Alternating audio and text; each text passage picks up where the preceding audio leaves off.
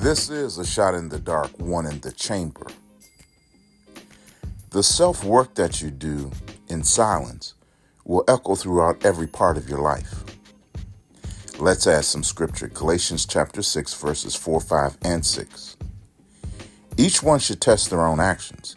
Then they can take pride in themselves alone, without comparing themselves to someone else. For each one should carry their own load. Nevertheless, the one who receives instruction in the word should share all good things with their instructor. This is a shot in the dark, one in the chamber. I believe something wonderful will happen today.